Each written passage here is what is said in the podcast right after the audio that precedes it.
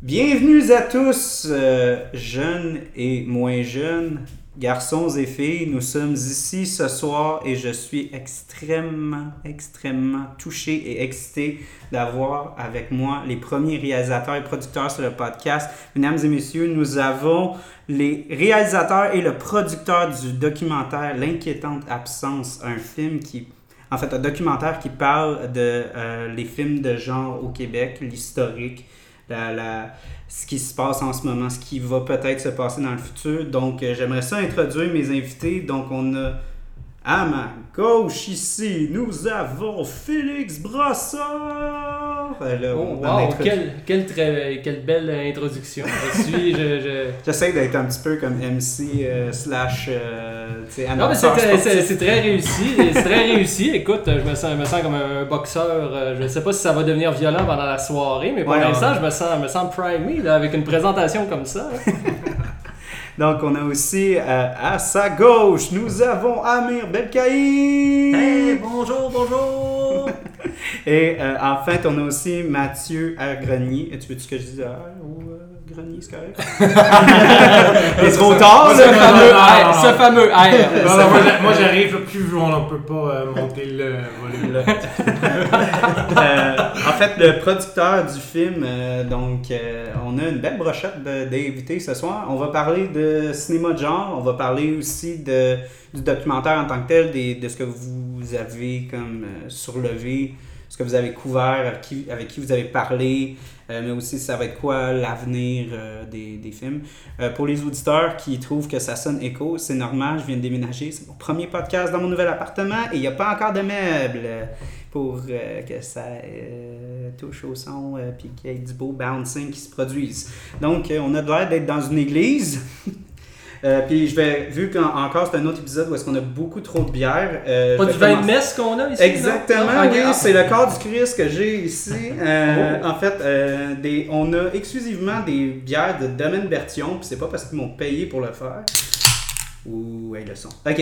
Euh, euh, c'est en fait, euh, c'est j'aime ça être concept avec les bières que j'amène sur les podcasts. Puis vu qu'on parle de films de genre, puis on parle aussi de. Mon, je pense que mon pouring n'est pas bon. Ça, ah, c'est moi. ouais, là, ça. Mais tu vois, d'habitude, j'en ai pas mis assez. si quelqu'un veut être abstinent ce soir, en tout cas, il peut toujours prendre ça. Non, pour de vrai, je vais essayer d'être fair. Ça va venir avec la. C'est juste parce que c'est ça que je disais au gars, je dis d'habitude, j'ai pas l'habitude d'avoir. Euh, autant d'invités. encore. On attend que ton ordinateur soit indemne. Ah, il est correct. Il est correct. Anyway, il est vieux, mais il est tough. Il est tough. Il est tough. Il est tough. Merci beaucoup. Merci beaucoup. Alors, c'est quoi le nom? Le nom, en fait, c'est l'elfe blanche euh, de, du domaine Bertillon. Donc, euh, ce que j'allais dire justement, c'est que euh, vu que j'aime ça avoir des petits concepts avec les bières qu'on a sur le show, vu que vous parlez de, films de genre aussi, de fantastique, d'horreur, tout ça, c'est la seule microbrasserie qui a vraiment comme comment dire en anglais, embrace ça, là, que tous leurs leur, euh, dessins, puis toutes leurs leur effigies, leurs noms, c'est tout comme des, des personnages folkloriques, puis euh, de, de un petit peu plus médiévale.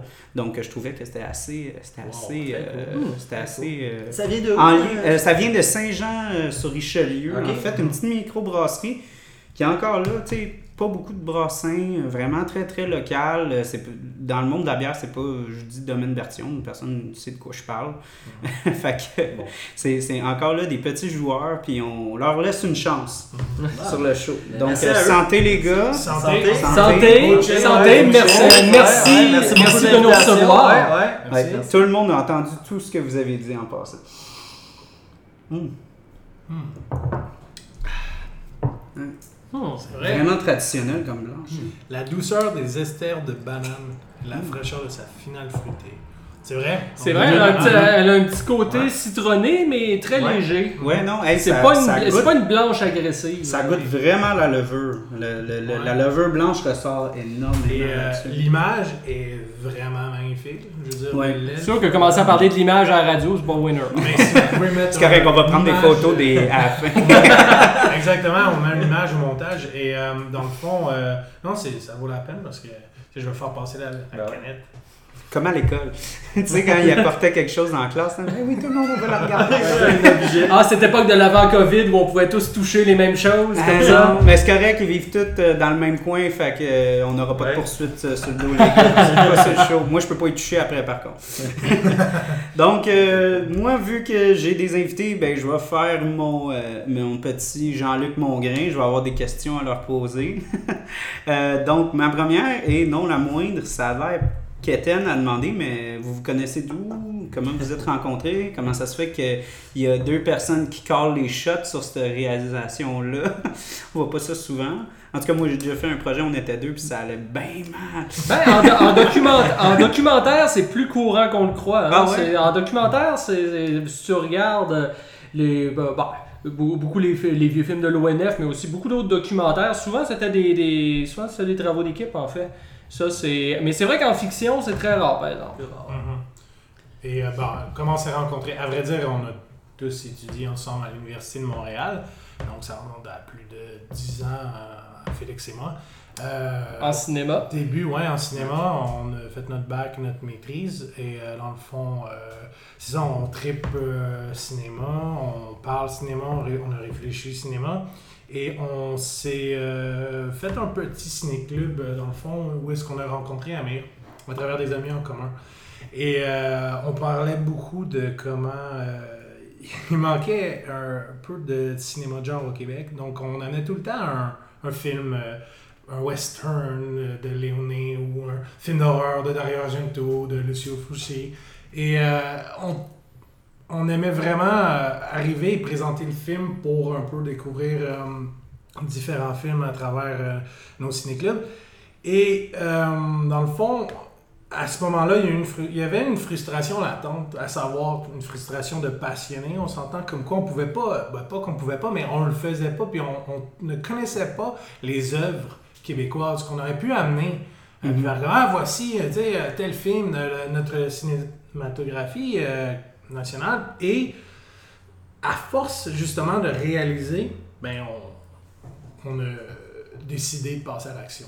Ah ouais, puis aussi, genre, juste le fait, comme tu parlais, comme des, des, des, des anciens, notre patrimoine, c'est vraiment difficile de trouver des, des, des films. Mhm. Tu sais, des fois, vous, vous ré- faisiez des références à vos films dans le podcast, puis j'étais comme, à part si je vais à la Cinémathèque ou euh, si je m'en vais des fois chez Elephant, même je sais même pas s'ils sont tous restaurés en Sur le pro- l'accessibilité Ouais. des vieux films québécois, c'est quand même un facile. problème. Oui, euh, Mhm. le projet Éléphant, bon, ça fait à restaurer un peu tout ça, mais ça demeure quand même une diffusion un peu limitée dans la mesure où c'est pas tout le monde qui a illico forcément. Fait que, Mhm. non, c'est sûr que l'accessibilité des films, c'est quand même un problème. Ceci dit, sur le fait que sur le fait qu'il n'y a pas eu de cinéma de genre au Québec, il y a moyen de nuancer cette c'est ce qu'on s'est rendu compte en faisant le film. On s'est bien vite rendu compte que finalement, la vision qu'on a du cinéma québécois, comme de quoi que ça se serait toujours cantonné dans le réalisme, ben au fond, oui, oui, évidemment, il y a un peu de ça. C'est quand même ça qui a été, qui a été privilégié si on regarde quantitativement, mais dans, dans les faits, il y a aussi un paquet de films totalement hors piste, totalement hors sentier qu'il y a dans notre cinématographie. C'est juste que ces films-là, même si c'est des films qui ont pu avoir du succès à l'époque, c'est quand même pas des films qui ont laissé une trace dans l'historiographie du cinéma québécois. Mhm. Puis ça, ben, avec le documentaire, très très tôt euh, dans le projet, ça a été, c'est devenu quand même une préoccupation de se dire comment est-ce qu'on peut justement faire redécouvrir ce patrimoine-là. Euh, Que ce soit pas juste un film qui justement se questionne sur pourquoi peu de cinéma de genre, mais aussi ceux qui en ont fait au Québec, comment est-ce qu'on peut les mettre en valeur? Mhm. Mhm. J'espère qu'on a réussi. Oui, ben moi c'est ça, j'allais dire, vous avez vraiment fait une bonne job là-dessus parce que, tu sais, on, on pourrait avoir eu l'approche pour votre documentaire que ça soit juste comme une thèse sur l'aspect présent, Puis, tu sais, peut-être toucher un peu sur le passé, euh, avoir un petit segment pour euh, les petits films de- dans le temps, faire les grosses lignes, puis après ça, on attaque le sujet. Mais vous avez quand même comme pris une grosse chunk, même je dirais quasiment comme. La, la thèse est quasiment comme ouais, égale là, avec l'autre. ouais. Ben, c'est parce qu'on s'est rendu compte que c'est des gens, justement, que ils sont quand même reconnus quand on, on dit leur nom aujourd'hui, quoique c'est encore drôle. Il y a beaucoup de gens, tu leur dis euh, Jean-Claude Laure, ils savent pas c'est qui. Mhm. Mais quand tu dis c'est le gars qui a réalisé dans ses comptes, là les gens, ah ben mon Dieu, ben oui, tout le monde connaît ça. Mhm. Fait que c'est aussi de redécouvrir les gens qui ont fait d'autres choses que par exemple les, les séries ou les films les plus connus, Mhm. mais ils ont fait des projets vraiment plus.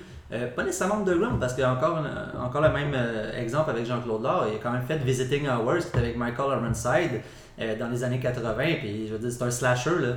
Ouais. C'est un Québécois qui l'a réalisé aux Ah, je trouvais ça tellement drôle quand je voyais les bouts. J'étais Ouais, c'est vous avez c'est- montré. C'était typiquement, euh, tu sais, ça- c'est typique slasher, mais euh, c'est c'est fou de dire que c'est quand même un Québécois qui a fait ça. Mhm. C'est un Euh, film qui a été un succès énorme oui, aux États-Unis. Ça, a Ben été, oui. ça a été premier au box-office pendant Oui. un bout de temps. Là, on est comme on est, on est longtemps avant Denis Villeneuve, avant Ouais, Jean-Marc Vallée, avant toute cette gang-là qui sont allés faire des films à Hollywood. C'est intéressant de savoir ça. que déjà dans les années 80, t'en avais du monde qui partait d'ici pour Ouais. Diverses raisons puis qui se retrouvait à faire des films euh, qui avaient un impact euh, très important. Parce Ouais. que c'est ça, moi, quand, quand je regardais votre documentaire, j'aimais beaucoup l'image que Patrick Huard avait dit dans son interview par rapport au Rom- la projection Ouais. des Romains, puis d'aller prendre des Gaulois, puis qui s'entretuent entre eux autres, puis juste en prendre un, puis le ramener, puis le costumer en, en romain, puis tout ça. Puis, comme tu dis, moi, comme d'un point de vue cinématographique, vu que je te- on n'est tellement pas exposé à ça, moi, j'ai quasiment l'impression que c'est juste un concept tu sais, récent, que là, on a des Denis Villeneuve, là, on a des Jean-Marc Vallée, des gens qui s'aventurent vers ça. Oui, ben- Moi, j'avais aucune idée qu'il y avait 30 ans, il y avait vraiment comme des... Il s'en allait, là. Oui, oui, il s'en allait. Ben, je carrément doutais qu'il s'en allait, mais qu'il y avait vraiment un gros succès. Oui, là, ben, c'est était ça qui est fou. Ouais. Je veux dire, on pense à Yves Simoneau. Yves Simoneau, il a fait des films avec des, des grands acteurs euh, internationaux, là, pas des petits, des petits noms. là. C'est vraiment des gens. euh, et tu dis, il a, il a fait jouer Isabella Rossellini, il a fait jouer Depardieu, il a fait jouer. euh, Il a fait jouer Marlon. Brando. Ouais, ouais, avez c'est- fait jouer des, gros, là. noms incroyables. Et tu te dis, waouh, c'est Yves Simoneau vient de Québec, puis il l'explique dans le documentaire. À Québec, à l'époque, il n'y avait rien. Là. C'est- Ben Il oui. n'y avait absolument rien. Puis, euh, Et même aujourd'hui, c'est pas la même chose que Montréal, Québec. là. Non, non.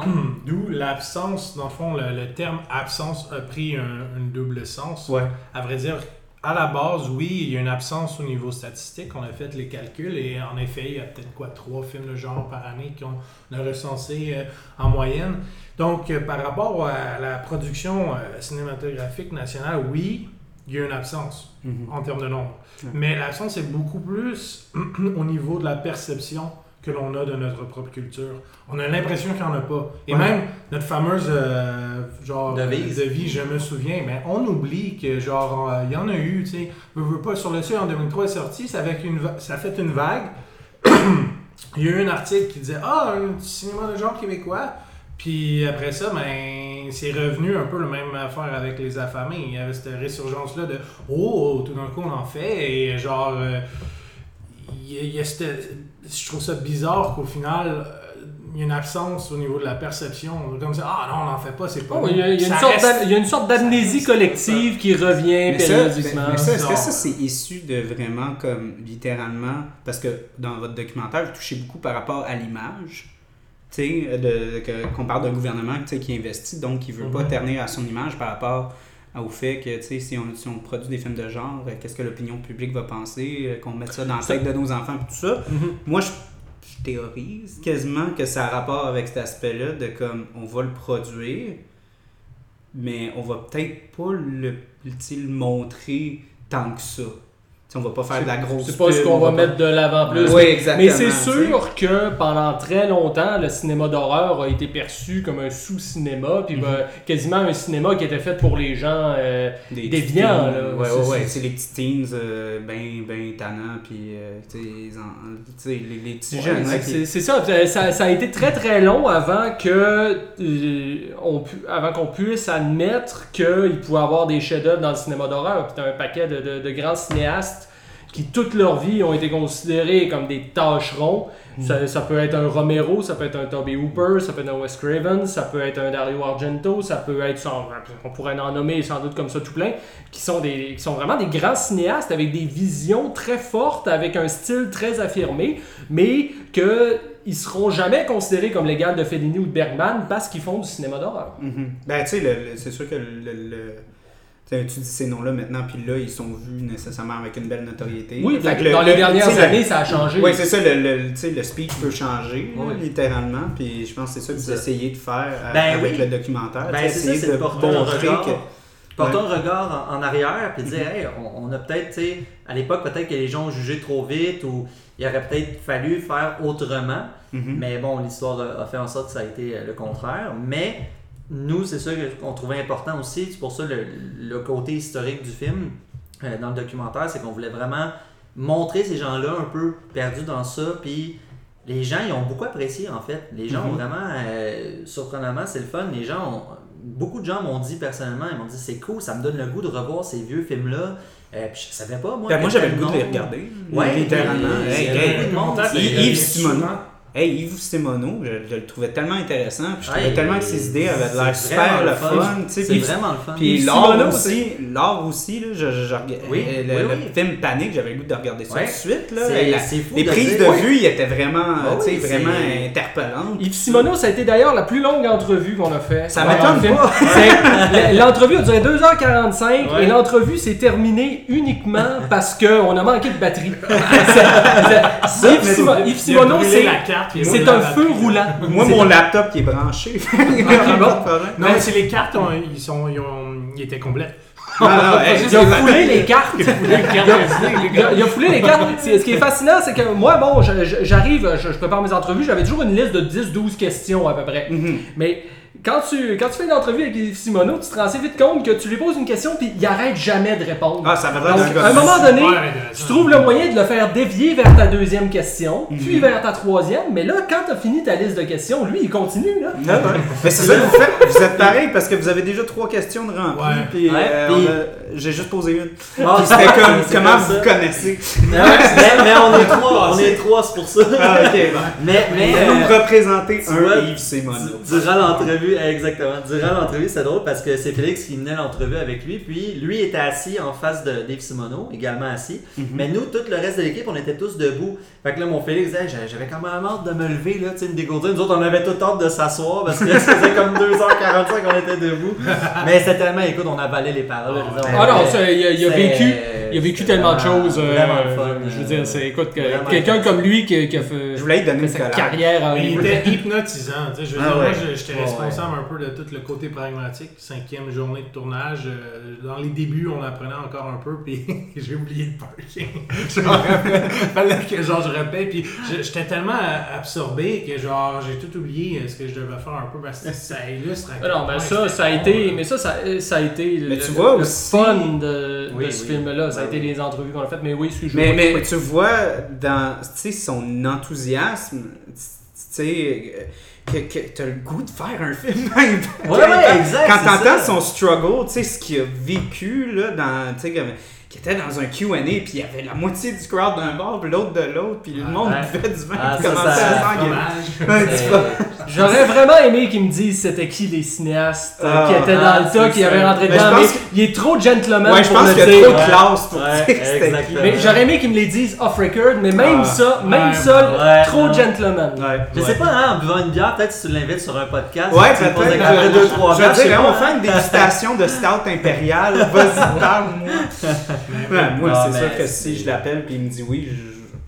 Oui. Ah, Quand est-ce que tu veux? Quand est-ce que tu rentres? Je vais venir te voir. Envoie tout.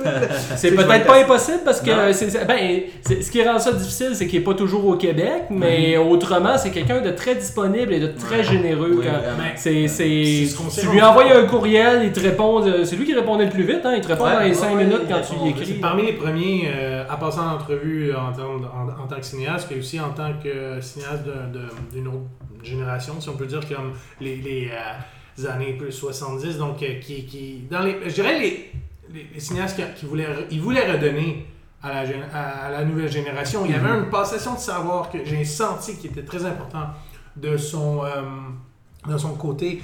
Euh, comparativement à d'autres cinéastes qui en ce moment ils sont peut-être plus dans le, le- qui sont dans les médias qui se passent de quoi en ce moment avec leurs films c'était pas son cas j'ai senti vraiment ce- cette volonté là de passation de savoir qui, qui au final qui était génial Il voulait faire sa BA, puis Oui. c'était important pour lui.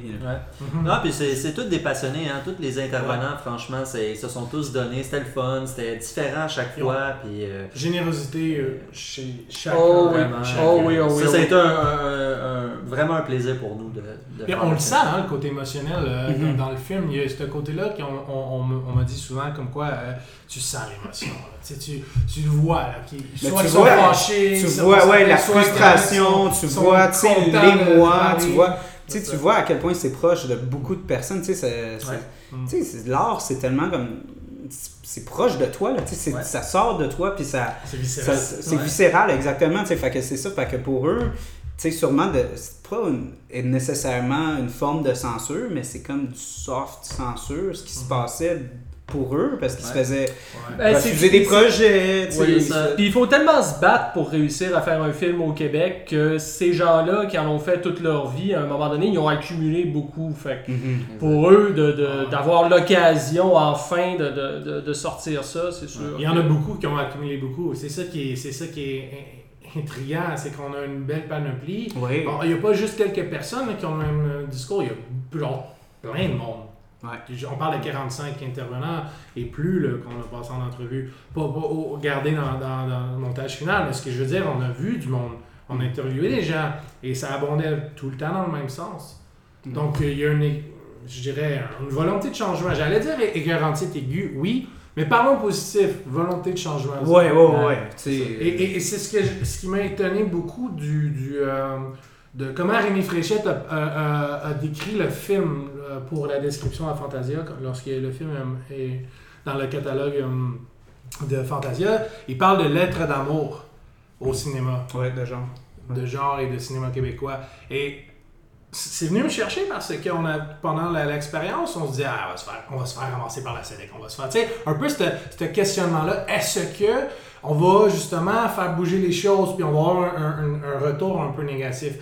Vraiment pas. Parce que le résultat final, parce qu'on avait une frustration à la base, mais une frustration de passionné. Donc, ce que ça donne quand tu es passionné et tu es frustré, tu veux faire changer les choses, ben nous, ce qu'on a présenté, c'est c'est- c'est- c'est vrai, c'est un- c'est l'amour du cinéma. Puis, Au final, c'est l'essentiel. Ouais, je pense que quelqu'un qui essayerait de dire qu'on a, qu'on a fait ce film-là uniquement pour bâcher sur les institutions, je pense qu'il serait co- passé à côté de l'essentiel de ce qu'on Mhm. de ce qu'on Ouais. avait envie de dire. Mhm. Mais j'allais, te dire, genre, t'es-tu rentré dans un bureau de téléfilm par contre, puis leur jaser? Euh, ben, la téléfilm, c'est une autre chose. C'est plus la SEDEC au Québec, Ouais, ouais. mais les deux. euh, euh, non, on- par, par choix esthétique aussi et pragmatique, on l'a pas fait. Mhm. Euh, principalement C'était parce plus comme une joke, comme dans le sens où tu t'aurais fait ramasser. Mais Non, mais ben, t'as eu, t'as eu Ouais. une discussion, toi, par eu une exemple, avec. discussion à la euh, frontière avec euh, Mme Bergeon, je, je crois, qui était directrice. euh, oui, c'est vrai. Ouais. Je fais du bruit. Euh, Je vais être poli, mais. Mais euh, dans le fond, euh, non, c'est,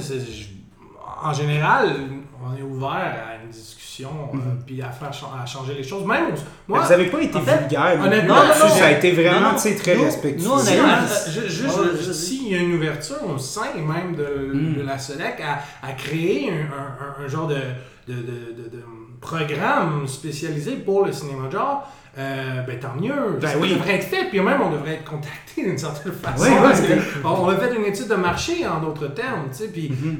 mais on veut juste qu'il y en ait plus. Donc, euh, la prochaine bière qu'on prend en ce moment, parce qu'on a déjà bu une autre bière, c'est l'eau claire. Donc, la, la bière blonde de, la micro, en fait. Euh, c'est vraiment, on va goûter à ça. Santé, Santé encore. messieurs. Santé, ouais. Santé. Merci encore. Ah, ça fait plaisir. Et je suis vraiment content que vous soyez venus, les J'ai gars, bu, ce j'ai soir. bu avant le chin, je suis très mal, très Ah, mal ben aimé. Plus douce que l'autre, je trouve. L'autre, la trouve plus Ouais. agressante. Oui, ben c'est sûr, on Ouais. s'entend quand on est dans Ouais. de la pale ale, Mhm. on, on est plus dans un. Mais tu sais, des fois, les blanches sont plus douces que les, les Douces dépendant de la micro que tu vas Ah, prendre. Très hein. bien, celle-là, ouais. Ouais. Non, mais c'est ça. Ben, on, on va revenir encore Ouais. dans le vif du sujet parce que. Moi, j'ai, j'ai, je Oui, voulais oui, juste enchérir Oui, rapidement. oui. Excusez. Euh, Dans le fond, euh, c'est ça. En fait, nous, tout ce qu'on a voulu faire, ben, ce qu'on a fait, Mhm. c'est qu'on a dit tout haut ce que tout le monde pensait tout bas. C'est exactement Tout le monde pense la même chose, comme Mathieu disait, c'est plein de monde qui pense la même chose. Fait on dirait que ça l'a fait enfin du monde qui en parle, Mhm. puis ça va être publié, ça va être là. Fait il y a eu un intérêt, puis c'est ça qui est le fun. tu sais. Les gens, ils, ils- ils se sont dit, on va, en plus de découvrir un peu notre, notre cinéma national, au niveau du genre, évidemment, euh, mais pas juste du genre, mais évidemment, nous, on était nichés là-dedans. Mais c'est le fun de, de, de comprendre que le genre, où était le genre à cette époque et aujourd'hui, euh, où on, on en est rendu. Mais c'est ça, l'idée, c'était vraiment de dire, enfin, on, on en parle parce que c'est un sujet qui, qui est chaud, là. Je veux dire, depuis quelques années, je pense que depuis Ben, les même dans le temps. Même dans le temps. C'était chaud. C'était très chaud. chaud. là. Là, c'est le fun de documenter, d'apprendre en même temps, puis de se dire, hey, on a découvert qu'il y avait telle affaire qui se passait à telle époque. Euh, puis aujourd'hui, comment on le perçoit? Mhm. Et je pense que c'est c'est ça la, la beauté en fait du, du film. Puis justement, pourquoi les gens ont aimé euh, énormément le, le segment historique. Ben, je trouvais que c'était important, ce film-là. Puis c'est pour ça que, tu sais, on... c'est drôle parce que j'ai parlé avec Mathieu puis j'avais dit votre film, c'est un peu comme mon podcast dans le sens qu'on essaye de comme revenir, pas nécessairement aussi sur les œuvres québécoises, mais aussi sur les sur les petites œuvres, sur les petites choses, tu sais, les, les choses qui se font oublier, les choses qui, Ouais, qui sont pas qui a été sur- laissé de côté Ouais, par, la grande histoire, Puis mais c'est qui, pas, qui est pas moins intéressant pour autant. C'est pas non plus, tu sais, on peut pas blâmer le consommateur là-dedans parce que des fois, c'est littéralement comme il est pas informé. Puis c'est ça l'affaire avec votre documentaire, c'est pas que les Québécois sont morons, c'est juste qu'ils ils, ils savent pas. C'est pas, pas une haine qu'ils ont, là, Non, c'est Non, c'est mais comme- non, c'est c'est pas qu'ils veulent pas encourager, c'est Non, pas parce pas qu'ils veulent tout. pas venir les Ils voir. savent juste pas. Ils savent juste pas. Mais, il y a quand même une mauvaise image associée Ouais. au cinéma québécois. Puis ça, faut- il faudrait faire un documentaire pour savoir d'où ça vient. là. Je veux Mm. C'est une autre question à savoir. Ça vient de où, pourquoi?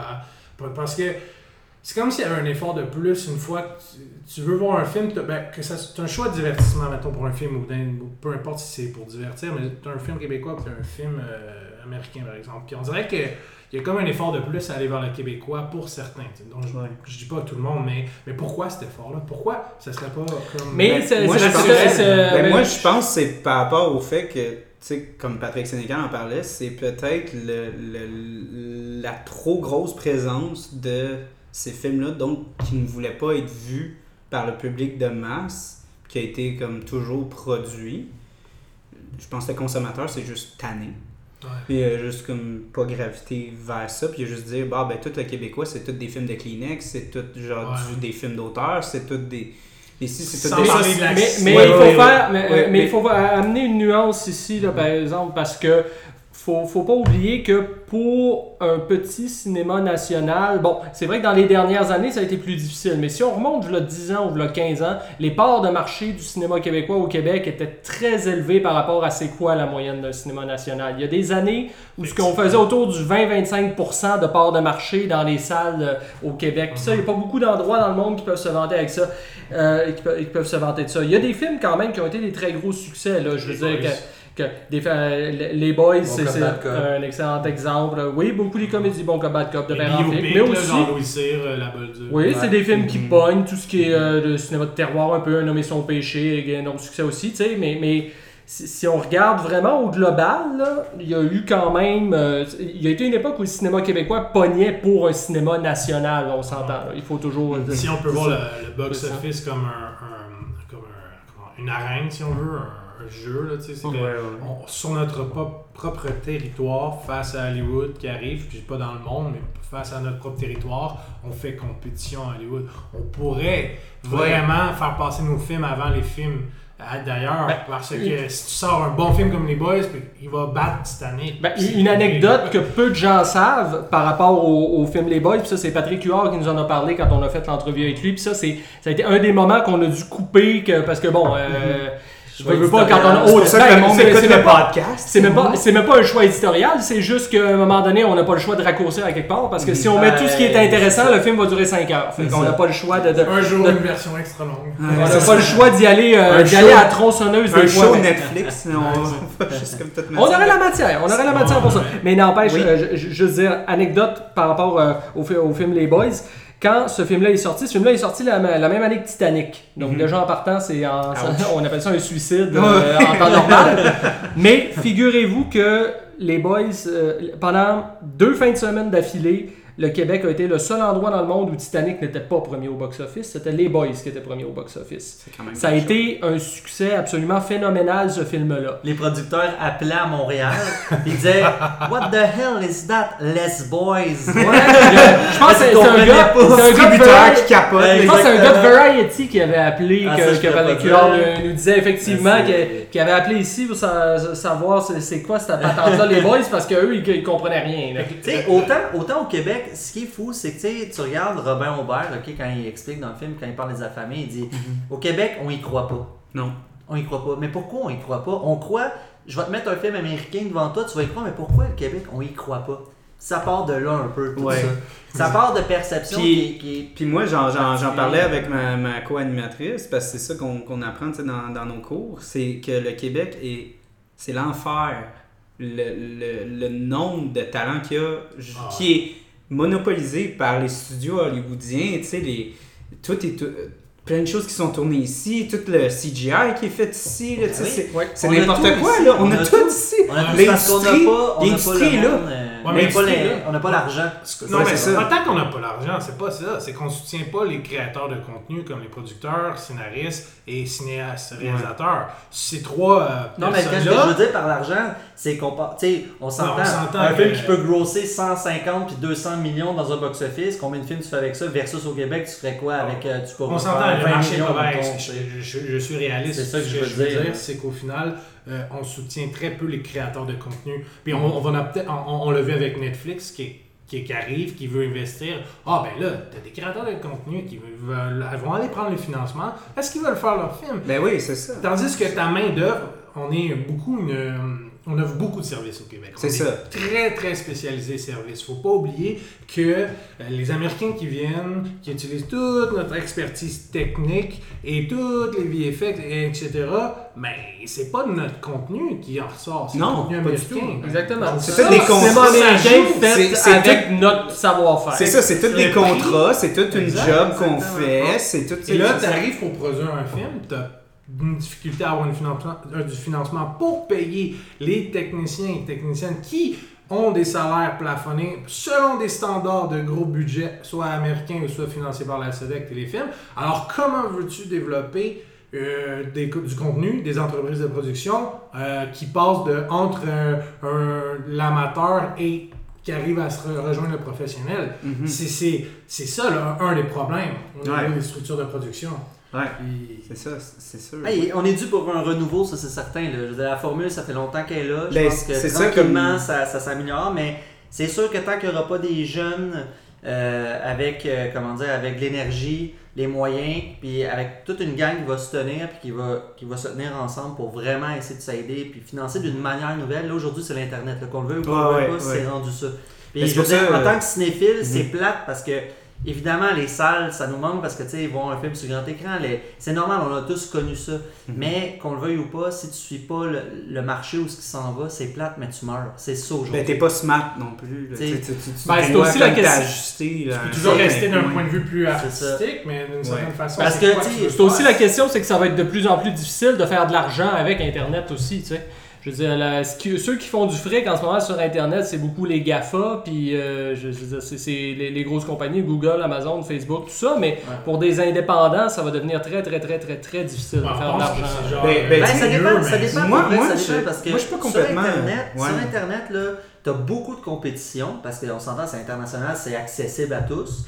Par Mhm. contre, tu as beaucoup plus de chances de faire de l'argent que si t'es pignon sur rue, sur un coin de rue, genre juste en ville, mettons. Je- moi, j'avais aussi un, un autre point par rapport à Ça, aussi. C'est c'est surtout aussi l'aspect de, de- le, le consommateur, il est complètement en lien sur Internet. C'est, c'est- tu sais, euh, Netflix, ils ont des algorithmes pour voir les, les, les codes d'écoute, puis tout ça. Mhm. Puis, euh, tu sais, ça leur a fait mal. Alors, maudit quand Disney Plus est rentré, là, puis qu'ils ont tout en- enlevé leur contenu, puis que là, tout est en train tous les, les studios sont en train d'avoir comme leur plateforme, sont en train de développer.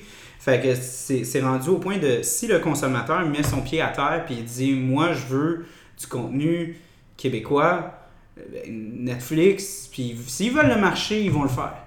S'ils veulent Ils avoir vont- l'argent Ouais. du consommateur, ils vont le faire. Oui, puis ils, vont- ils sont pas idiots, là, je veux Ouais, dire. ouais, c'est Regarde ça, pas Edison, ils- ces gens-là. Ils, ils savent qu'il y a des gens qui veulent voir ça, ben ils vont s'arranger pour C'est ça, eux, ça leur fait ni chaud ni froid. S'ils ont plus Non. de consommateurs, ils vont le faire. Exactement, c'est une business à rouler. C'est ça, exactement. Fait que, tu sais, c'est- ça. c'était plus rendu. C'est ça le cinéma, hein, c'est une industrie. Ben, c'est ça, c'est une L'art, industrie. C'est le fun, l'art, mais c'est une industrie. On a tendance à oublier ça, dans le fond, que le cinéma, ben, pour exister, ben, tu as besoin de faire rouler euh, l'industrie d'une certaine façon. Puis au final, tu arrives face à une industrie qui est subventionnée par l'État. Puis les problèmes causés par ce qui a été créé dans les années 60-70 pour avoir un cinéma euh, euh, existant, ben, tu vois aujourd'hui, ap- après un certain temps, que ben, l'industrie privée s'est pas développée. Alors il y, a plein, il y a un gros trou en ce moment euh, au niveau de l'industrie. Donc, il, il y a une défaillance par rapport à un marché qui est juste pas développé au privé. Alors ça, euh, c'est sûr que si tu n'es pas capable de développer ton marché, euh, tu vas avoir quelqu'un comme les Américains qui vont arriver avec de l'argent, puis Mhm. eux, ils vont développer ton marché. Ouais.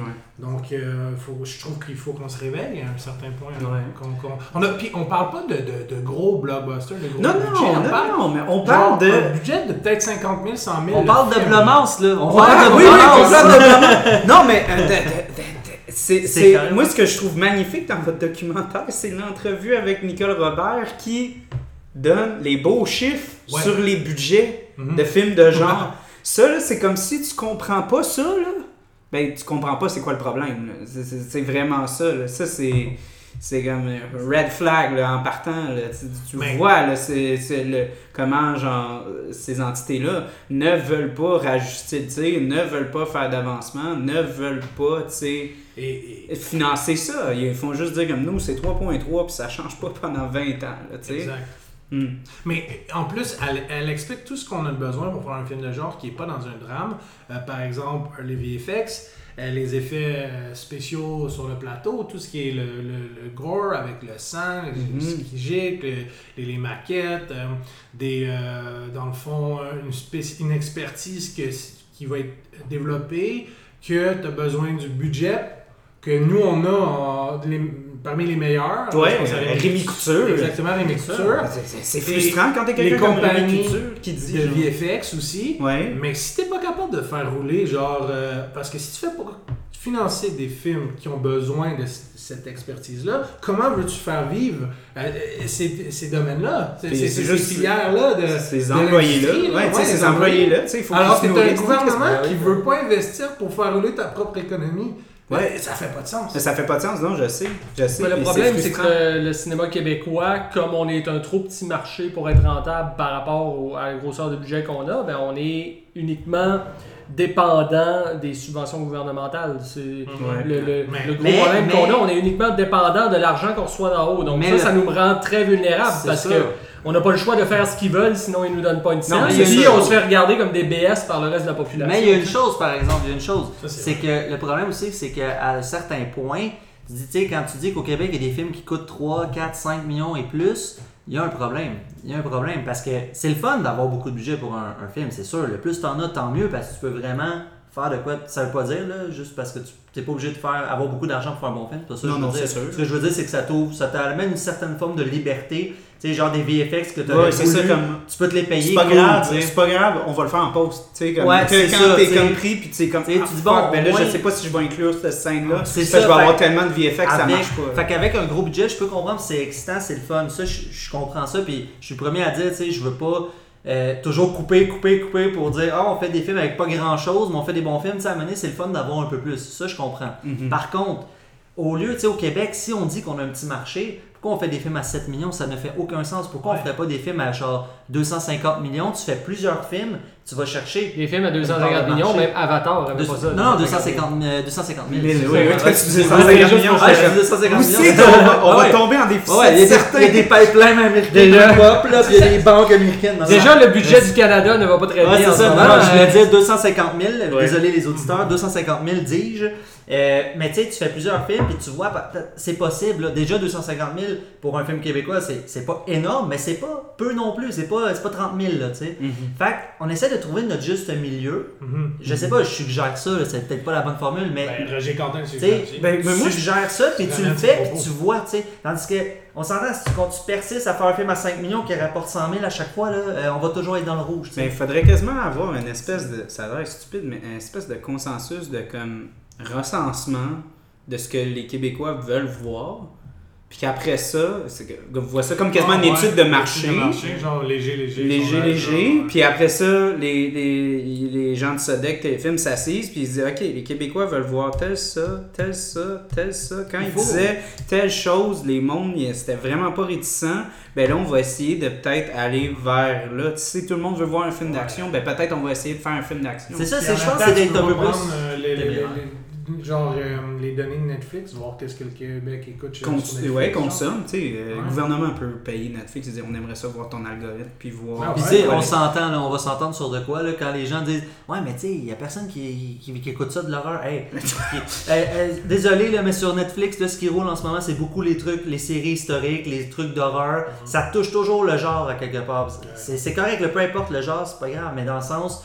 C'est c'est faux de dire ça parce que si t'arrives là, il y a des films américains qui arrivent, là, des films d'horreur, c'est plein. là, la salle, il y en a. C'est Mhm. des blockbusters américains parce que c'est de l'argent, ça attire les gens. Mais en même temps, on parlait de Blum- Blumhouse, comment ces, Ouais. ces films-là peuvent être faits avec quasiment rien et ça vend ça quand très même. bien. ça Fait que si On le est dans cette logique-là. Ouais, mais si le Il consommateur euh, serait pas là, ben il ferait pas d'argent. Ben, c'est sûr. Fait que les gens consomment. Tu sais, faut pas croire, là, je veux dire, au Québec, là, on, aime ça, les films de genre, les films d'action, les films de police, on, on adore ça. Mhm. Mais on en fait, on en fait du bon aussi, là, des, bo- des bonnes séries, là, à la Luc Dionne, là, euh, je veux dire, ça pogne, le District 31, là, ça pogne, là, solidement. là. Mhm. Fait que, tu sais, comment on peut essayer d'en faire un peu plus, mais avec des budgets contrôlés, mais qui sont intéressants pour les créateurs, puis en même temps qui rapporteraient une bonne part de marché dans le box-office. Ouais. Je pense qu'on est rendu là. Je sais pas, je suis pas un expert, je suis pas, euh, tu sais, pas la science infuse, mais je me dis, je pense qu'on est rendu à être un peu plus téméraire puis d'essayer. C'est qu'on.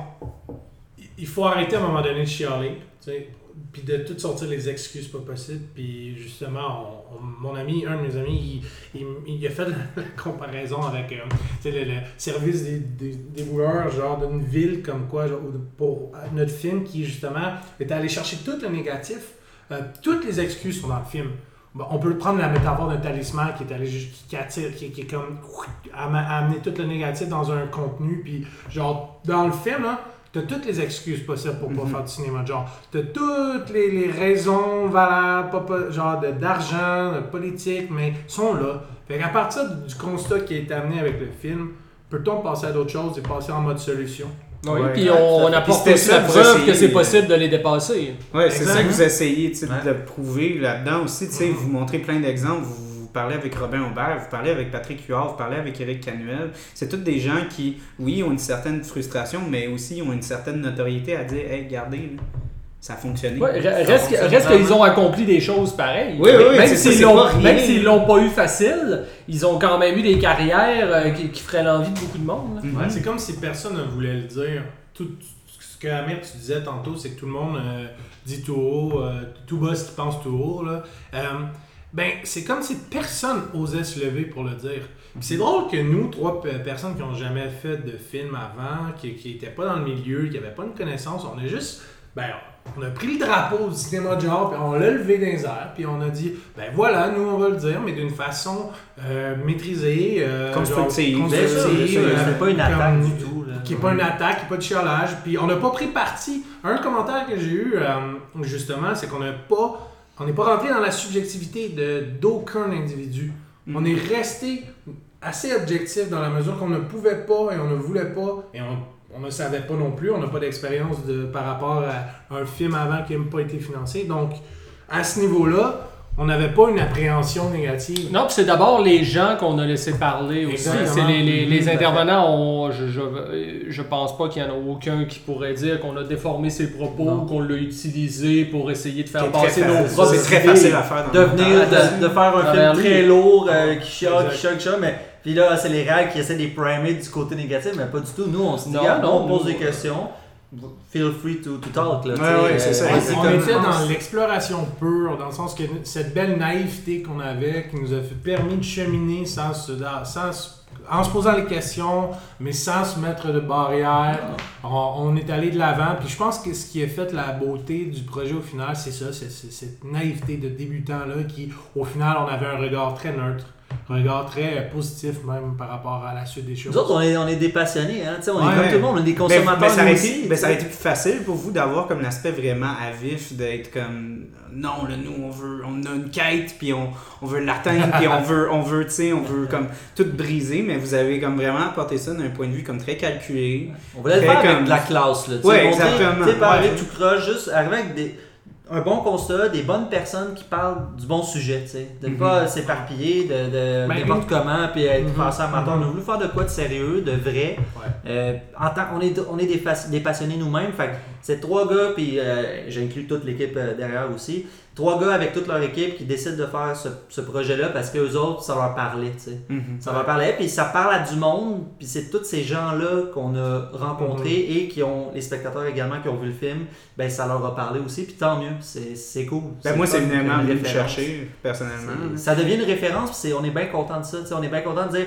Tu sais, les gens ils disent Ouais, mais j'aimerais ça, je connais pas ça. Ben écoute, écoute l'inquiétant. Ben oui, regarde pas visionner l'inquiétant d'absence, ça va t'apprendre des choses. Puis ça, c'est cool que les gens ils, ils le prennent comme ça. Ils Oui, trouvent on- ça important. oui, parce qu'on voulait vraiment que ce soit quand même. On voulait être capable de faire le tour du sujet parce qu'au début, euh, je- certaines personnes auraient peut-être pu trouver qu'on embrassait un peu trop large, qu'on essayait vraiment de tout traiter, parler à la fois d'histoire, parler à la fois de, de la, de la question des institutions, parler à la fois de- du cinéma contemporain, des préjugés qu'il peut y avoir vers le cinéma de genre large. Tu sais, on- C'est un film qui parle de beaucoup de choses quand même, c'est assez foisonnant, mais pour nous, on le voulait comme ça. On le voulait vraiment comme on a envie d'essayer de faire le tour du sujet puis de pas se Et mettre on l'a de, fait. Mhm. Ouais, on l'a fait, on a parlé de tout, sauf peut-être le côté, notre racine avec la France, là, qui était Ouais. le côté plus terroir, le côté plus folklore qu'on a moins abordé, là, qui a été mis de côté. Mais... Ça, oui, ben Mais c'est. le côté demandé folklore, il était présent. Oui, il était présent, mais Puis- plus l'hypothèse de Félix comme quoi on a un lien avec la France et que la France sont très aussi dans le, le réalisme. euh, Ouais, juste pour que le monde comprenne, ce, que, ce à quoi Mathieu fait référence en ce moment, c'est qu'au départ, quand on a vraiment commencé à travailler sur le film, j'avais écrit un, un- un petit texte où je, je faisais juste lancer des idées qui pouvaient servir de piste de réflexion pour le, le reste du film.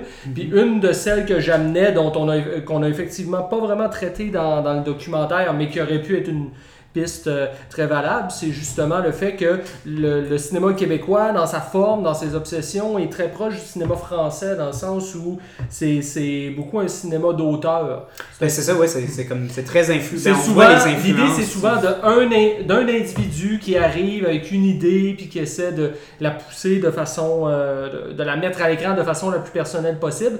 Et ça, ça favorise pas le cinéma de genre, qui est un cinéma de code, qui est un cinéma de convention. Ben, est- on a quasiment l'impression que c'est plus comme l'ONF qui avait comme peut-être plus absorbé cette approche-là de cinéma direct, puis euh, Ouais. tu sais, de cinéma d'auteur, puis tout ça. aussi en France, ils font beaucoup de comédies, puis ils font, dans le fond, euh, beaucoup de films d'auteur, en effet, mais ils ont un, un- de l'horreur. Mais l'horreur française est très réaliste. Oui. C'est du body horror, c'est genre euh, Martyr, c'est. euh, Ouais, puis c'est très, ça arrive très tard dans leur cinématographie. Ben oui. hein. le, le- cinéma français, aussi riche soit-il, il y a très peu Ben de oui. films d'horreur, il y a ont- très peu de films fantastiques. Ils ont le même films- problème que nous, en fait. Ils ont la, même, la même chose que nous.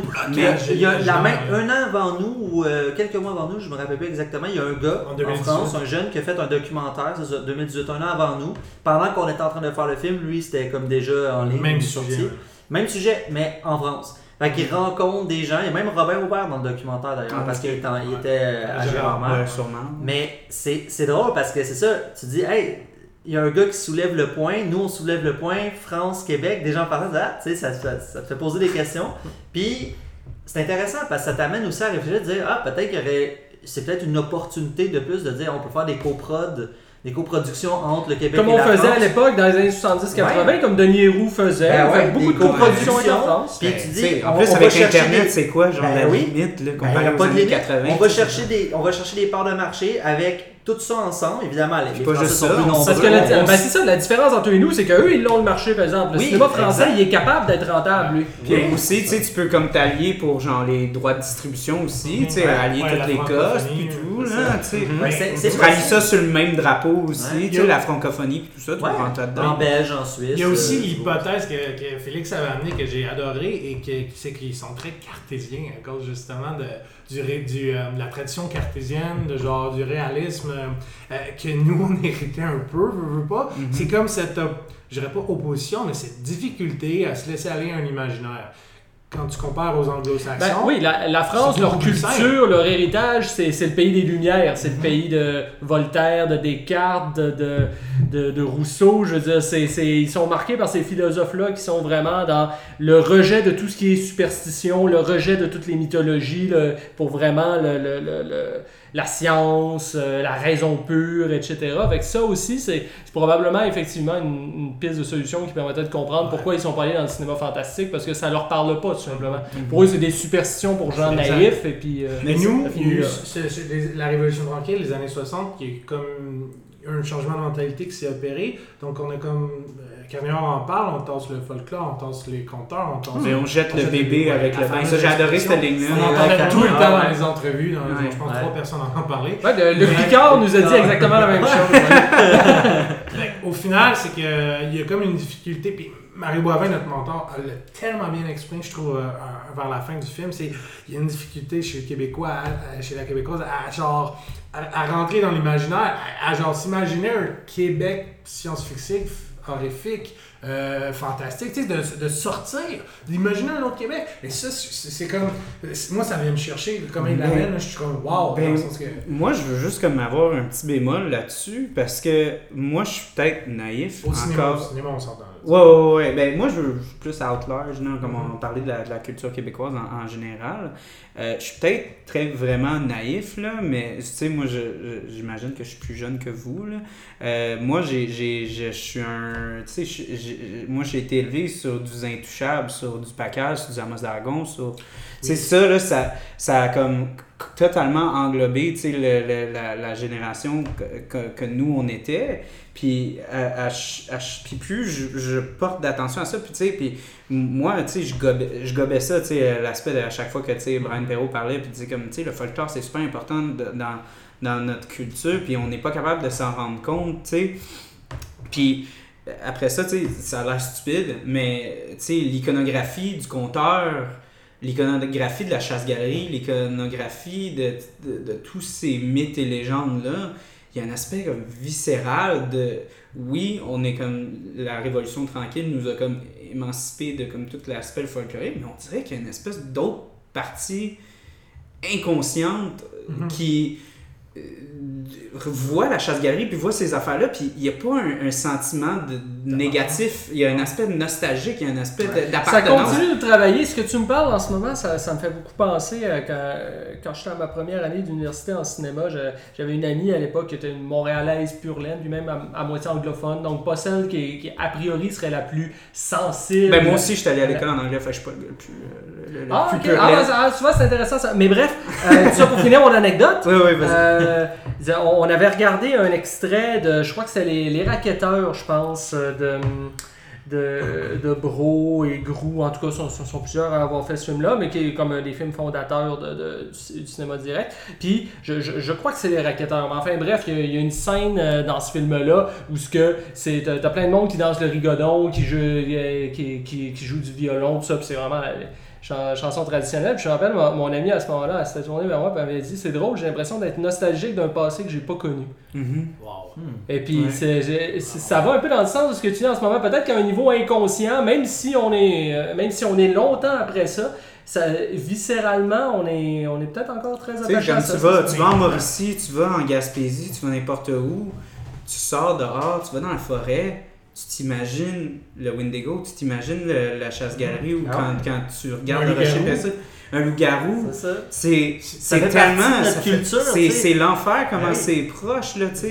Même Puis même autant distancé, mais on dirait que c'est quasiment comme un aspect comme genre magique de genre littéralement comme tu sais tu vois comme plein de films clichés où est-ce que c'est comme ah ouais c'était dans ta famille des générations générations tu ne peux pas t'échapper de cela tu sais puis là ça. oh, pouf la personne reçoit toutes les flashs de comme ah oui c'est- que tu racontes, ce que tu essaies de décrire, je pense, c'est de la mythologie. Hmm. Parce que si, si je peux me permettre d'aller pousser plus loin, ce qu'on veut dire, c'est que les contes, mythes et légendes, les contes, légendes, folklore, ça touche au mythe, à la mythologie, puis c'est universel. Mhm. C'est des codes et symboles que Freud a analysés, qui se retrouvent dans l'inconscient collectif, qui se retrouvent partout à travers le monde, représentés de différentes façons dans les, dans les écrits ou encore dans l'art et l'industrie du 20e, 20e siècle, dans le cinéma. C'est Mhm. quoi le cinéma? Ben, c'est une représentation moderne des Mhm. contes, mythes et légendes euh, du- et des écrits. Donc au final, c'est que certains peuples, comme les Américains, ont réussi à le faire très très très bien. Mhm. Ils ont une propension à. D'autres, c'est plus Mhm. difficile. Et j'ai l'impression que le Québec, on est coupé un peu de ce, ce- ce- ce- bassin mythologique-là mondial parce qu'il y a comme.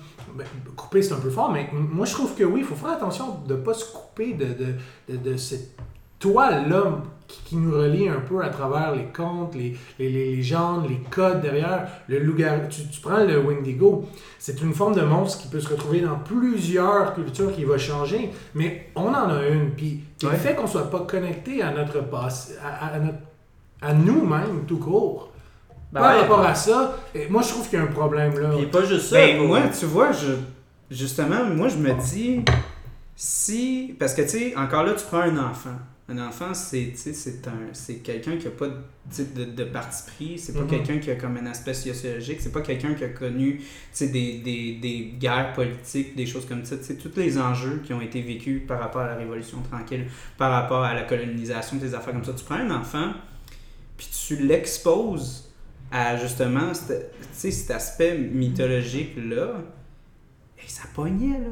Amos d'Aragon, ça pognait, là. Ça- ça- C'était tout le monde, là. C'était pas Exact. comme... euh, C'était Amos d'Aragon, après ça, c'était Paca, après ça, c'était Léonis, après ça, c'était les Chevaliers d'Émeraude. Puis même, genre. Chevalier d'Émeraude... Mais là, c'est la question pourquoi ces univers-là qui ont tant pogné chez les jeunes dans notre génération, là, notre époque, pourquoi ils sont pas sur nos écrans?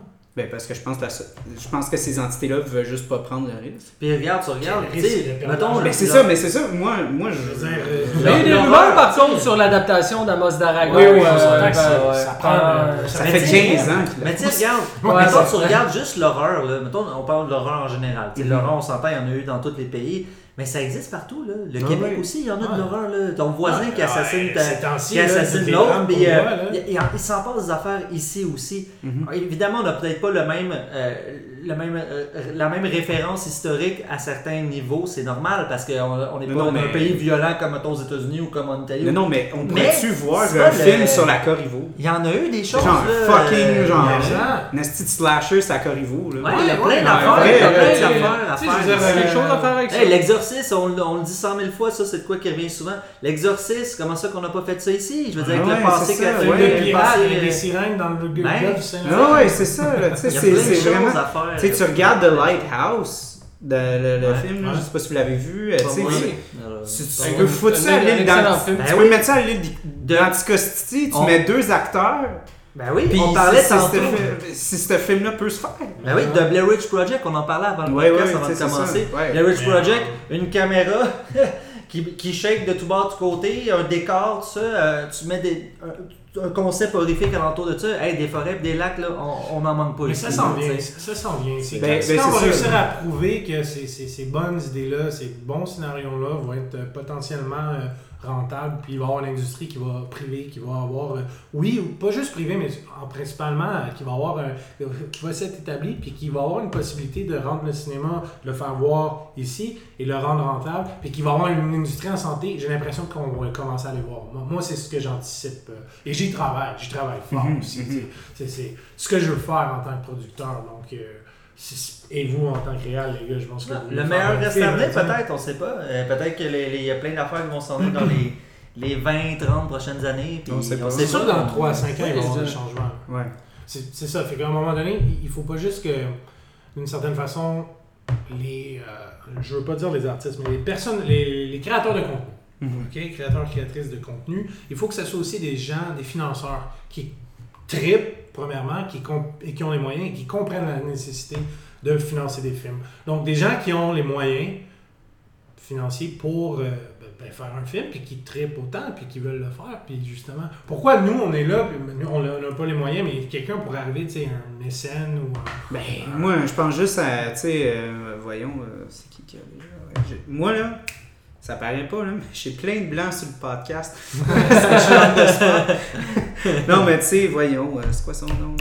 Petit Joe, euh, qui a, voyons, québécois. Ah, Ah, Pierre euh, Campbell. Pépé. Campelado. Ouais, tu sais, Mais euh, qui- qui investissent, C'est qui euh. Ben, Ah, déjà, ben, il fait- déjà, fait juste, déjà juste Ouais. Éléphant, c'est une Ouais, des plus grandes entreprises de philanthropie euh, de, l'histoire Ouais, du cinéma québécois. il y a une Ouais. raison pourquoi il n'a pas investi dans la production. On pourrait se poser la même question de Merge, on pourrait se poser la Ouais, même question. euh, Ben, le groupe de TVA donne quand euh, même euh, du financement pour des films. Hein. Non, mais je parle pas de donner du financement, je parle d'avoir leur pro- propre boîte de prod.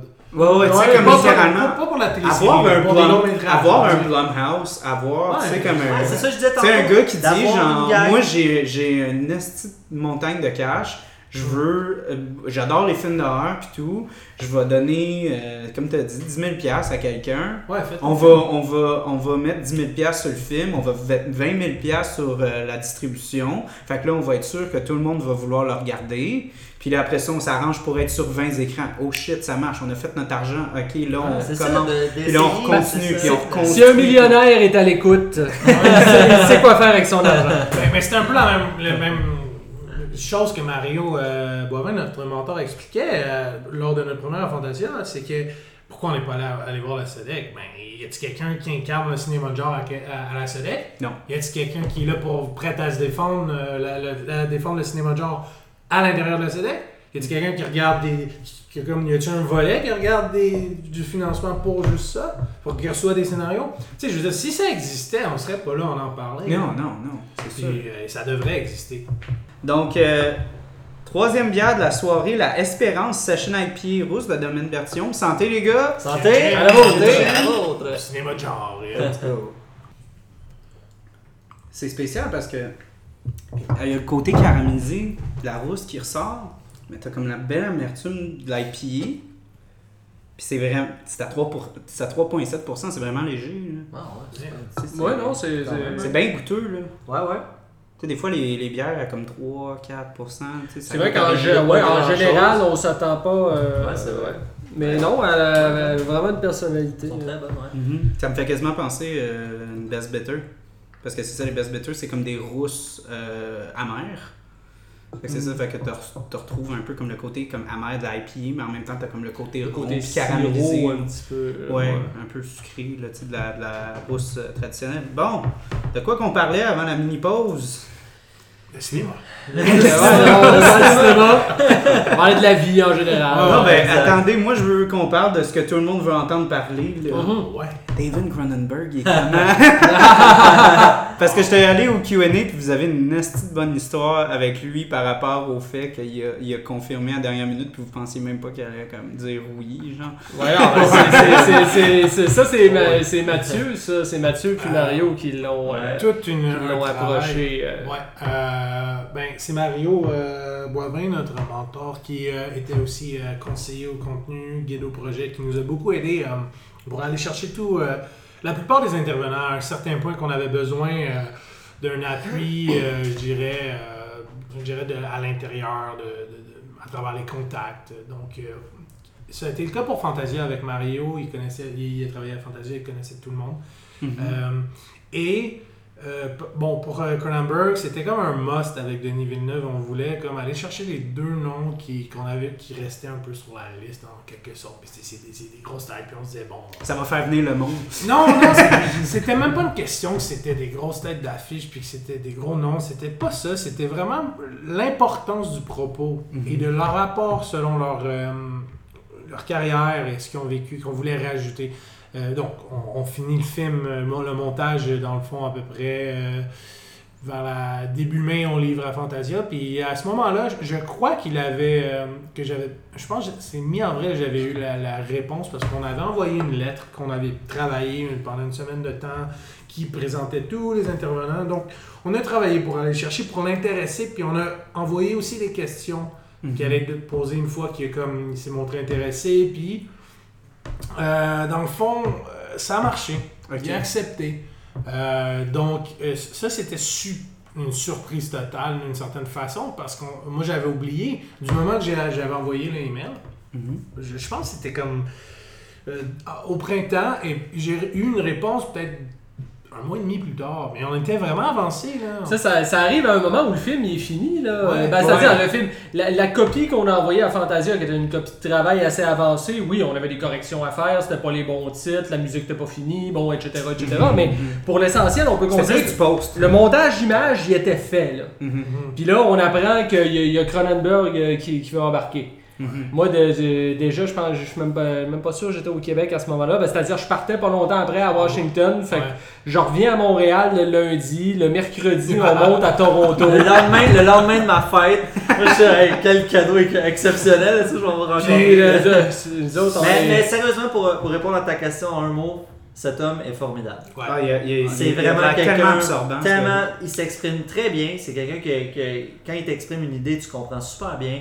Il est tellement sympathique. Je veux dire, euh, il te raconte des anecdotes, des affaires. Des fois, tu te- Non, mais c'est. Écoute, moi, j'ai été. Ben, c'est sûr que, bon, avant, avant l'entrevue, il y a toujours une certaine nervosité parce que, bon, tu. C'est ouais, c'est- ben, c'est pas juste, c'est pas juste que c'est Cronenberg. Moi, Hey, j'ai- jamais j'ai tout le temps été à l'aise.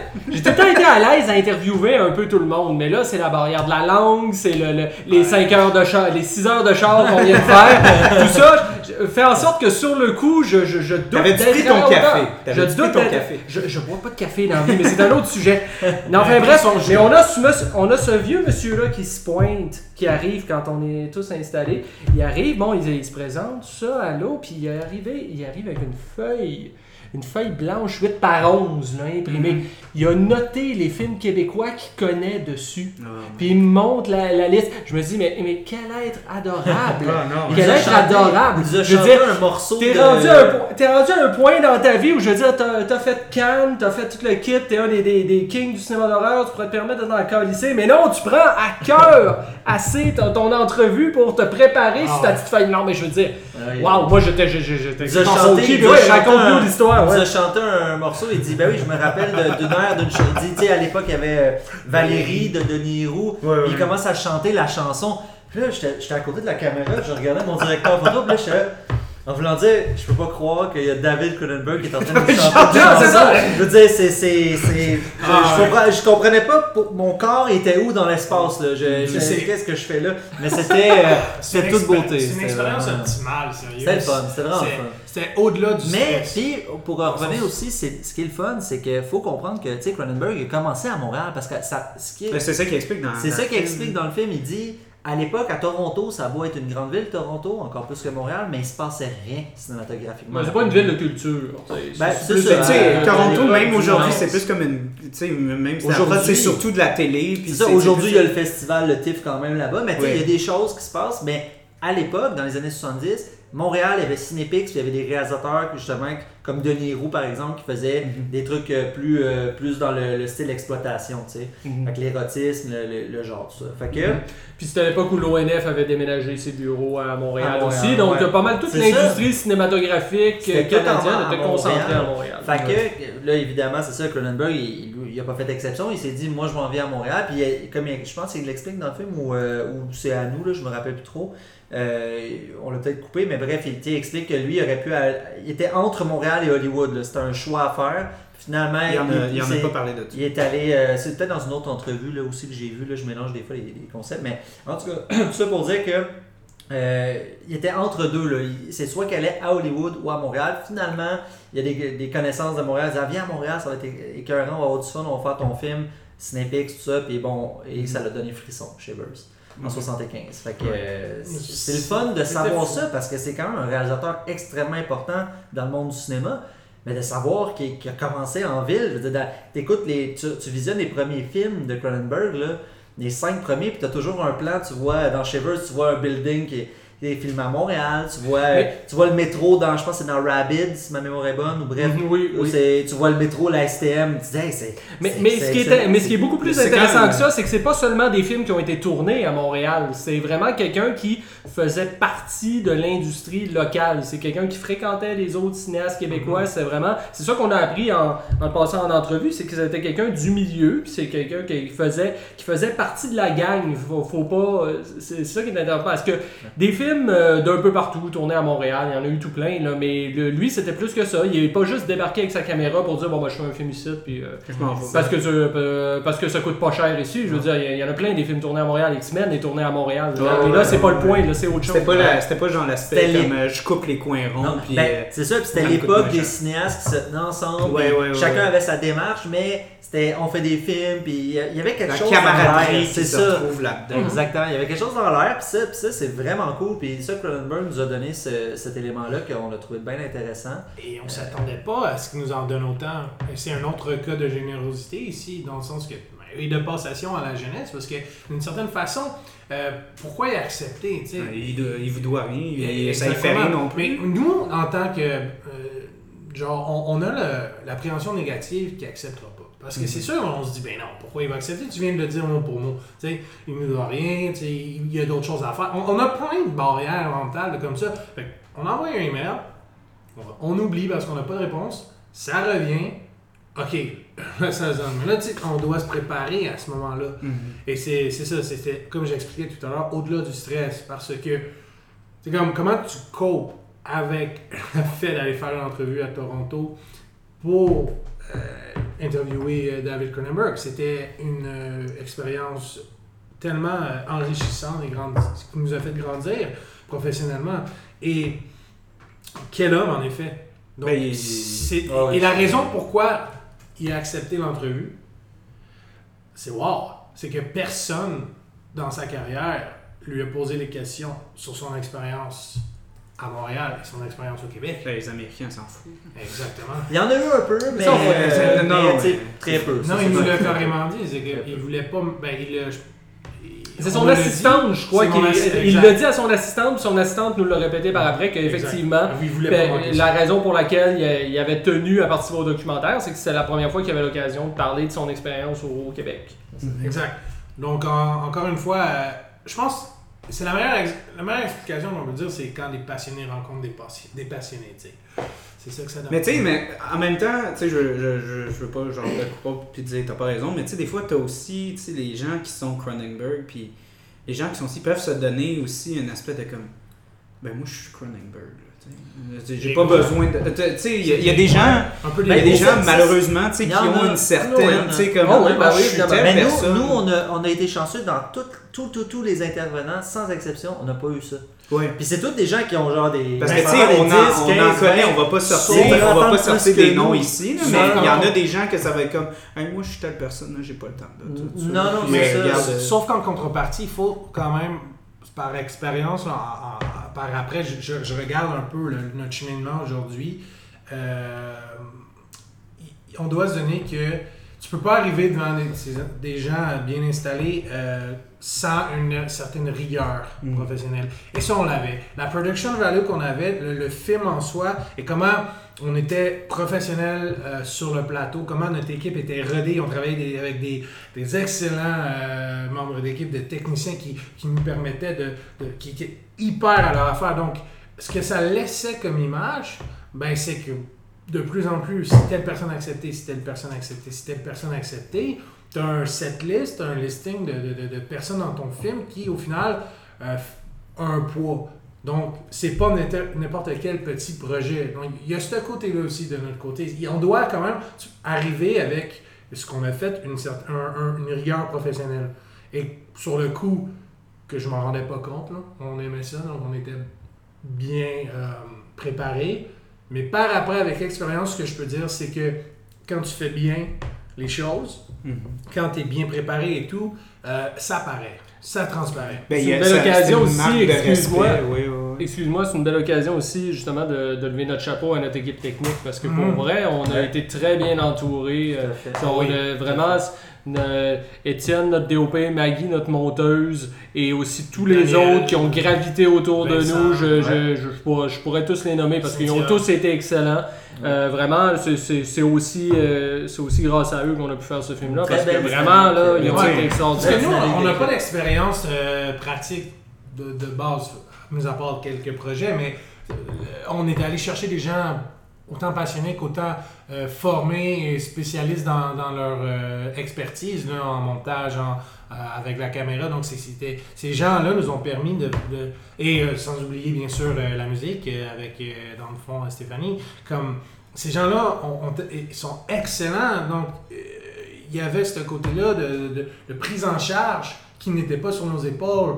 Euh, donc, on pouvait chacun être dans nos, nos rôles, nos postes, euh, euh, dans le fond, et faire notre euh, travail. Tu sais, vous n'aviez pas besoin de faire comme 45 000 autres petits jobs. Vous pouvez vous concentrer directement sur C'est ce que- que vous êtes en train de faire, Ouais. puis le faire d'une bonne façon, puis le faire on d'une s'est façon. rodé. Ouais. Au début, on s'est rodé peut-être la première journée, la deuxième, troisième, puis après deux, trois jours, là, après, on savait exactement comment on fonctionnait, puis là, ça s'est mis à rouler. euh, Comme j'expliquais à un façon. ami euh, fin de semaine, j'ai j'ai pas réfléchi le film comme une pro- production euh, une indie, là, une indie production Mhm, là, mhm. indépendante. Je l'ai réfléchi vraiment comme euh, une grosse méga production américaine. C'est comment dire, mais j'ai eu mon expérience sur X-Men Dark Phoenix. J'ai travaillé sur les plateaux euh, et j'ai vu comment ça se passe, euh, comme les Américains font. J'ai repris la, façon de faire, je l'ai appliqué dans, dans une mini-production. Mais c'est ce que moi, mon thinking, c'était non, non, on est comme une production, euh, genre avec beaucoup. euh, En tant que réal, j'aurais aimé avoir le, sal- le salaire qui vient avec, par exemple. je vais quand même le dire, ça. J'ai pas reçu le chèque. mais En tout cas, je regarde ma boîte à lettres. C'est à lui, il faut que tu jases pas. mais Bien, ben, c'est le thinking, c'est juste, euh, l'ambition. C'est juste en passant. Ça va bien, ça va bien. Check ta boîte aux lettres là, dans le. Ouais, non, je, je perds pas espoir. Non, mais euh, pour de vrai, tu sais, ça, ça, ça se voit que, tu sais, que vous mettiez bien du temps, puis que vous avez mis bien de l'attention, puis, puis encore là, je suis sûr, encore là, que dès que tu as une éthique de travail, puis dès que tu... Moi, je pense que quasiment, ça a l'air con de même, mais c'est juste une question de respect. Ben, tout à fait. Puis on est tous Ouais. passionnés pour vrai. Puis c'est Mais ça. Le respect de-. Ben, le respect, juste comme le respect qui se fait entre vous, euh, tu sais, littéralement, comme quand Oui. t'arrives, puis t'es rodé, puis tu, tu travailles, puis c'est c'est professionnel, c'est amical, Ouais. mais c'est quand même très... euh, On est, on est booké, puis on fait ça comme du monde. Il y a personne qui est en train de fait. traîner derrière, puis euh, de Tu sais, rien. faire, faire un film, là, pour vrai, c'est. euh, oui, tu sais, beaucoup de travail, tout ça, puis il faut. Mais tu sais, ça, ça peut être l'enfer aussi, ça c'est sûr. Je pense que. Il n'y a pas grand monde qui ont jamais vécu d'enfer sur un tournage, là. C'est, c'est, c'est commun. Ouais, le, mais- le nôtre, par contre, on a eu Non, assez non, peu d'imprévus et de choses. S'il fallait vraiment pogner une journée poche, on serait, ce serait difficile. Non, non, c'est- Ce serait difficile, ça se passait bien. On n'a pas eu comme de moment où on se disait Oh shit, là, on est vraiment merde, ça. qu'est-ce qu'on Mais fait ce qui est Non. cool, c'est que, tu sais, de prime abord, quand tu fais un film, peu importe le nombre de personnes qu'il y a, ça importe peu. C'est, en fait, c'est de savoir. En fait, l'élément important, c'est que de se dire que chacun qui touche au film le fait pourquoi? Pour faire le film. Mhm. Ouais, exact. C'est, il y a personne qui est là pour comme euh, ah tu sais blablabla. non, il y a- y pas de mon chèque. gossage. C'est ça, chacun c'est vraiment. Non, mais chacun va en même temps avec le chèque.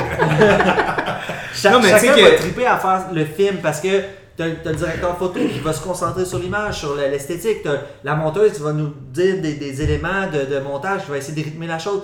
Mais c'est tout un travail d'équipe, mais chacun veut de quoi? Au, au final, là, oui, on va être payé, oui, on va être. C'est normal, on vit, c'est normal, on est ouais. humain.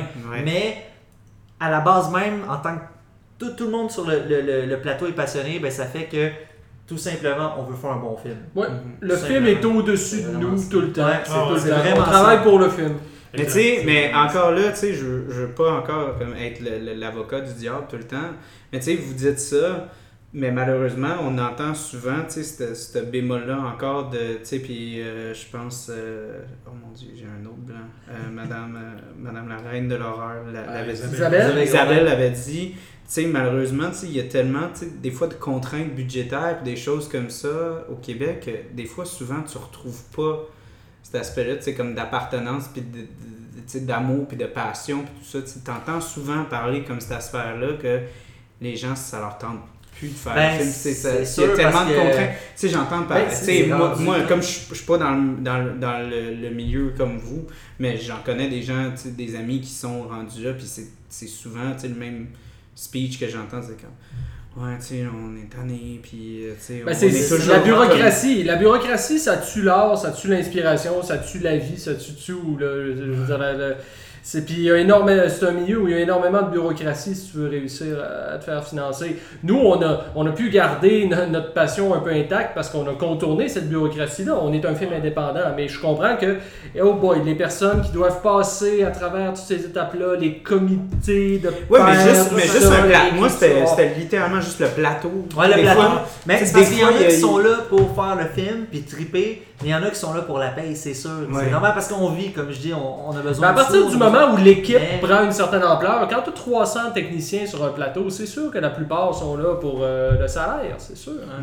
Parce que ça, dilue en fait le, le sentiment d'appartenance. Parce qu'une plus grosse équipe, ben chacun fait son petit truc, mais c'est pas ça qui, qui, lui donne forcément l'impression d'influer sur le film au final. Tandis que la plupart des gens qui ont travaillé sur notre film, peu importe leur poste, ils peuvent quand même se dire qu'ils ont contribué pour vrai, qu'il y a un petit peu d'eux dans ce film-là. Mais euh, euh, c'est sûr qu'une méga production, ben t'es juste un rouage dans la chaîne. Ouais, c'est ça. J'imagine que vous n'aviez pas comme une crew énorme non plus. Non, vous on a eu du monde, mais tu sais, on très indépendant. Fait que, flexible. Puis tu sais, on s'entend, ça a beaucoup d'amis en lien avec ça aussi, tu sais, des amis de longue date. Euh, fait que ça, ça donne déjà une chimie. Mhm. C'est pas juste quelqu'un que tu as croisé. On a connu du monde aussi avec qui on a travaillé, puis avec, qui moi, j'espère retravailler parce qu'on a vraiment eu du fun. Mais je veux dire, il y avait aussi des amitiés de longue date dans, dans l'histoire. Fait que ça, ça Beaucoup d'ex-collègues de l'Université de Montréal. C'est principalement du monde avec qui on a C'est un film qui a le label UDM préfère. même avec Bernard Perron qui est dedans. C'est très UDM, ouais. Ben, avec fierté. Vous voici maintenant à la fin de la première partie. Veuillez tourner la cassette de bord de l'autre côté. Et en l'honneur de votre tournage de cassette, je crois que vous allez faire la une des journaux, monsieur Isbin.